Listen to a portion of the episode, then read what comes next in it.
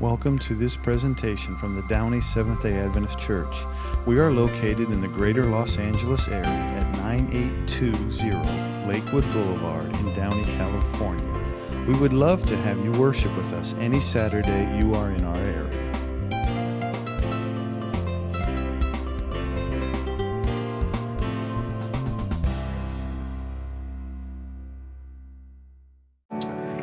Amen. Let's pray. Father, we thank you for another day of life and the opportunity to come back together as a church family as we now continue our study, as we journey through our, our series on Keep the Rubber Side Down. Be with us in Jesus' name. Amen. As a child, I loved watching cartoons. Oh, who's kidding? I still love watching cartoons. As a child, your choices were quite a bit more limited, but the, I don't want to say the standard, but Looney Tunes. Classic. And uh, anybody have a particular Looney Tunes character that's your favorite? Bugs Bunny? Okay. Elmer Fudd. I always particularly just loved Wile E. Coyote and the Roadrunner. You know, once, one thing that is also true about those two is there were three things that there was a plethora of cliffs that, well, Coyote could easily fall down, a huge mallet, and an endless supply of TNT explosives. And, you know, time after time, the journey, always trying to catch the Roadrunner. Oftentimes, though, when we think about evangelism, we always think that we have to have these huge tools. We think we always have to have huge mallets equivalent and also a lot of TNT, a, lot, a big bang for your buck. Or is it possible that God maybe wants to be more stealthy, more subtle? Do we always have to have these big things? And I want to argue that God uses us with all of our talents, whether small or great, and I think even something as small as having a small conversation, asking questions, and being present is far more stronger a way to evangelize than having the big mallet and the big TNT explosions.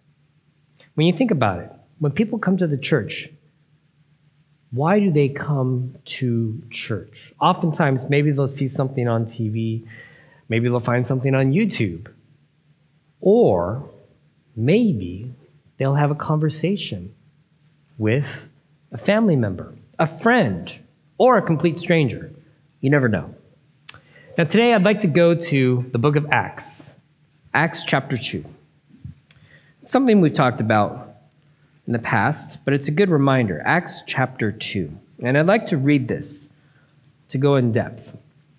Now, Peter is with the other 11 disciples, and they're meeting with other Jews from other nations. And as they're talking, what do everybody say? What, what, did they, what were they calling the disciples in chapter 2? They were all saying they were drunk. What? They've had too much wine. And in verse 14, Peter takes on the mantle of leadership. Jesus said, You're going to help lead this church. And here in verse 14, it says, Then Peter stood up from the eleven, raised his voice, and addressed the crowd Fellow Jews and all of you in Jerusalem, let me explain to you. Listen carefully to what I have to say.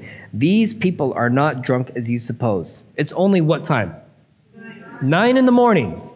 It's pretty early, right? It's nine in the morning. No, this is what was spoken by the prophet Joel. In the last days, God says, I will pour out my spirit on how many people? All people. Your sons and your daughters will prophesy, your young men will see visions, your old men will dream dreams. And even on my servants, both men and women, I will pour out my spirit in those days, and they will what? Prophesy.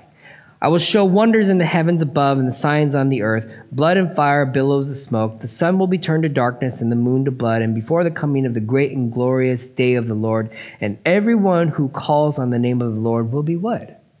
Will be saved. Now, then he's He's going to hit directly. You fellow Israelites, listen to this. Jesus of Nazareth was a man accredited by God to you by miracles, wonders, and signs which God did among you through him, as you yourselves know. So he's calling about you have seen, you have witnessed what he has done. The man was handed over to you by God's deliberate plan Jesus' death was not just something that randomly happened, and foreknowledge, and you, with the help of the wicked men, put him to death by nailing him to the cross. But God raised him from the dead, freeing him from the agony of death because it was impossible for death to keep a hold on him. And even David, he quotes David. He says, I saw the Lord always before me because he is at my right hand. I will not be shaken. Therefore, my heart is glad and my tongue rejoices. My body will also rest in hope because you have not abandoned me to the realm of the dead. You will not let your Holy One see decay. You have made known to me the paths of life. You will fill me with your joy in your presence. And again, he appeals to them, fellow Israelites, I can tell you confidently, confidently, that the patriarch David died and was buried, and his tomb is here to this day. But he was a prophet and knew that God had promised him on oath that he would place one of his descendants on the throne. Seeing what was to come, he spoke of the resurrection of the Messiah, that he was not abandoned to the realm of the dead, nor did his body see decay. God has raised this Jesus to life, and we're all witnesses of it. Exalted to the right hand of God, he received from the Father the promised Holy Spirit, and it's poured out to what we now see and hear. For David did not ascend to the heaven, and yet he said, The Lord said to my Lord, Sit at my right hand until I make your enemies a footstool for your feet. Therefore, let all of Israel be assured of this God has made this Jesus, whom you have crucified, both Lord and Messiah. And what was the people's response? When the people heard this, they were what? Cut to the heart and said to Peter and the other apostles, Brothers, what should we do? What should we do about this? And Peter responded with, Repent and be baptized, every one of you, in the same in the name of the Jesus Christ for the forgiveness of your sins, and you will receive the gift of the Holy Spirit, and the promise is for you and your children, and for all who are far off, for all whom the Lord our God will call. With many other words, he warned them and he pleaded with them Save yourselves from this corrupt generation. Those who accept this message were baptized, and about 3,000 were added to their number that day. How many people were added? Can you imagine having a, a series and 3,000 people get baptized that day? Hmm. I've been a part of a series where over a thousand people were baptized, but it wasn't all at once. It was all over the country. And it was amazing to see how so many people gave their life to Christ and how they had chosen to want to live a different life, a path to wholeness, to find love, to move forward with courage, and to be a witness for the Lord. And it's here that these individuals, these Israelites, hear what Paul, Peter is trying to say. And as it says, when it cut their heart, what, what is it saying there? That it moved them, it convicted them to want to make a change in their life, and many thousands changed their life that day. So when Peter, he's preaching here at what's known as Pentecost because the Holy Spirit had descended and impacted all of them. Their response is, What do we do? Be baptized. John Stott writes being a Christian involves a personal, vital identification with Christ, and this union with Him is dramatically set forth in our baptism. Our baptism initiates us into this life of Christ and into union with Him. So, one of the things that's important is that if we want to be a faithful witness to God, we should probably know God. Amen? Amen. But be aligned with God's principles and have a desire to be with God and to follow God.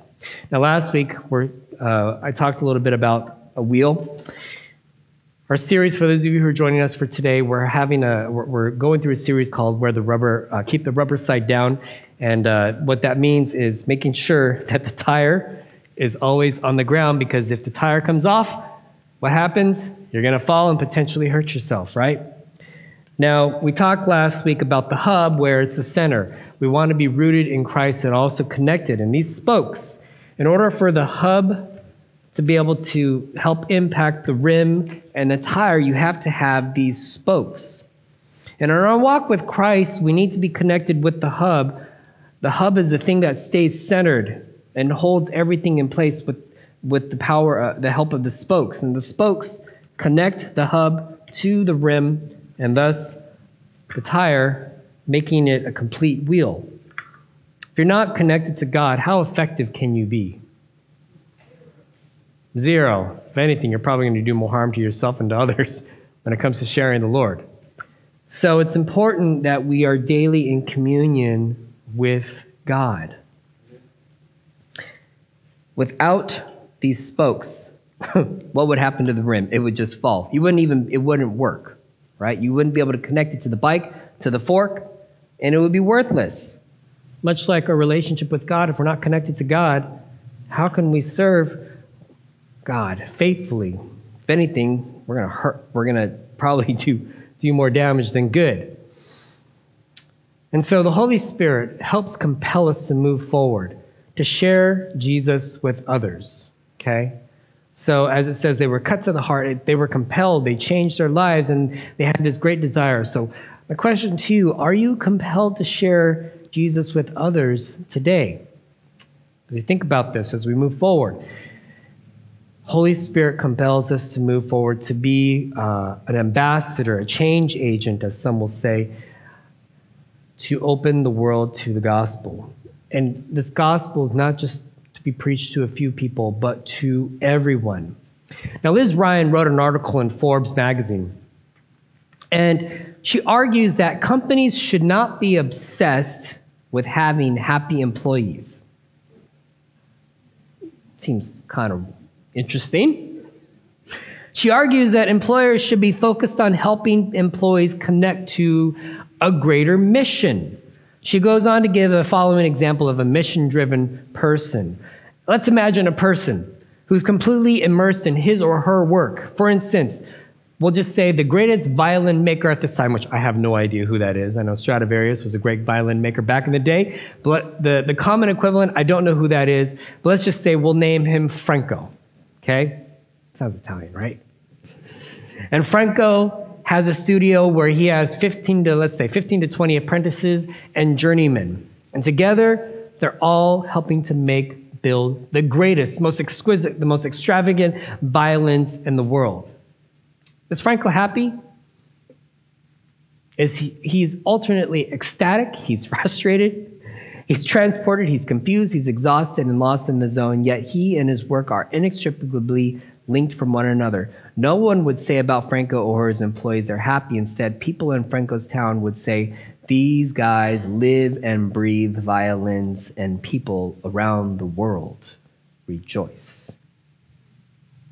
Now, let me ask you this How much do you desire to follow God that you literally live your life through the lens of Christ. The decisions that you make, I've talked about this before, the decisions that you make, are they rooted in the things that you desire or the things that are good that God desires, not only for us, but also to have a better life? If we're rooted in Christ and the decisions that we make and the desire to share God, people are going to notice. Now, that is also coupled with the fact that we're all called to minister together. The apprentice, the journeyman, the master, and please do not think that I am the master. I'm just a part, a cog, and help uh, in this process of working together, following Christ. And there are going to be times where there's going to be supreme joy, and there's going to be hard times, there's going to be difficult times. But we're all aligned to the same message of sharing Jesus to the world to make a difference in your neighbor's life, your daughter's life, your coworker's life, life the post office, post office worker's life. Um, I, I, don't remember. Um, oh, James David Hunter. James Davidson Hunter says he recommends to have a faithful presence within structures of our world. And what does it mean to have a faithful present presence? Well, being open to God's leading at all times. Do you know when God is going to give you an opportunity to serve and share the word? How many of you went out and planned to say, I'm going to share Jesus with others today, and it was successful? Oftentimes, those moments when you have an opportunity to share come at the most oddest, randomest times. Amen? You never know when that's going to happen. And that's why it's also important that as we start our day, let's ask God, God, give, grant me the wisdom and the courage and the love to know how to share you with others, but also help me to see and have an open mind to know when to, to be ready to share. So that's going to inform how we look at life. Am I going to go about happy and joyful, or I'm going to go about angry, frustrated? Happy and joyful. Because is anybody attracted to angry people? They may be attracted to, but is that the right spirit that you want to be conveying, especially with God?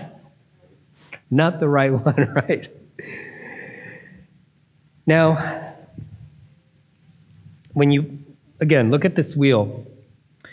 This wheel doesn't also, the spokes also don't just represent the, the connection that we need to have with God as the hub to us as the, as the, as the wheel, but also the spokes are, are interlaced, combined. Each spoke has a purpose to be able to help strengthen the wheel. And each of us are a spoke. have you ever ridden your bike and you broke a spoke? I did this a couple of years ago. This, I think it was this particular wheel can't remember which spoke it was, but I broke the spoke accidentally. And so what happened was the spoke broke, and the piece that uh, uh, one piece um, was outside and it was snapping and hitting my frame, and I could hear it. And number one, it was really annoying because I broke it. I knew it was going to be expensive. But number two, all of a sudden, the rest of the spokes had to carry the burden, the rest of the weight itself which caused it to go out of alignment. And ultimately, I, I fortunately enough didn't have to ride. I only had to ride maybe a couple miles. It wasn't like I was 50 miles away from my house. Thank you, Lord. I was a couple miles away from my car, and I was able to get back. And it was I was able to make it back to where I wouldn't do uh, any greater damage. But if I kept riding on this wheel, I would have done more damage. When it comes to us as a church, it's important that we help love and lift up one another.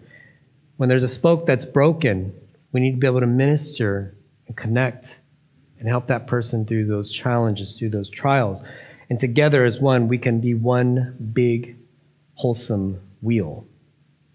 So it's important to also ask as we move through life who can you partner up with to pray and then share Jesus with others.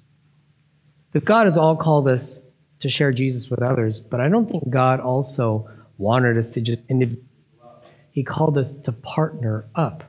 When you look at the disciples, when Jesus sent the disciples out, did he send them out by themselves or did he have them match up and go out and share the gospel? In the early church, did the disciples all, were they all by themselves? No, they were all together, praying, sharing, exhorting Jesus. Now, there were times where they, you know, Peter, he was by himself. It's not like you don't share Jesus. Uh, uh, well, there are going to be times when God calls you to share Jesus by, while you're by yourself, but ultimately, there's strength when you're with somebody else. So, who can you partner up to share Jesus with others? And the question that we also have to ask too is Are there any distractions in my life that maybe prevent me from fulfilling my call to be a disciple for Jesus? What is it in your life that could potentially help want you to break the spokes so that you're not as connected to the hub? Or even, is there anything in your life that's causing conflict with somebody else that's preventing you from being, being able to share as a team the good news with others. Ultimately, ultimately, okay, is this going to work? Johnny, I'm not going to make you get up this time. Let's see if this works. If, but ultimately, we want to be one big wheel spinning together and working together as one, connected to the hub, that which gives us hope, strength, courage, and wisdom to share Jesus with the world.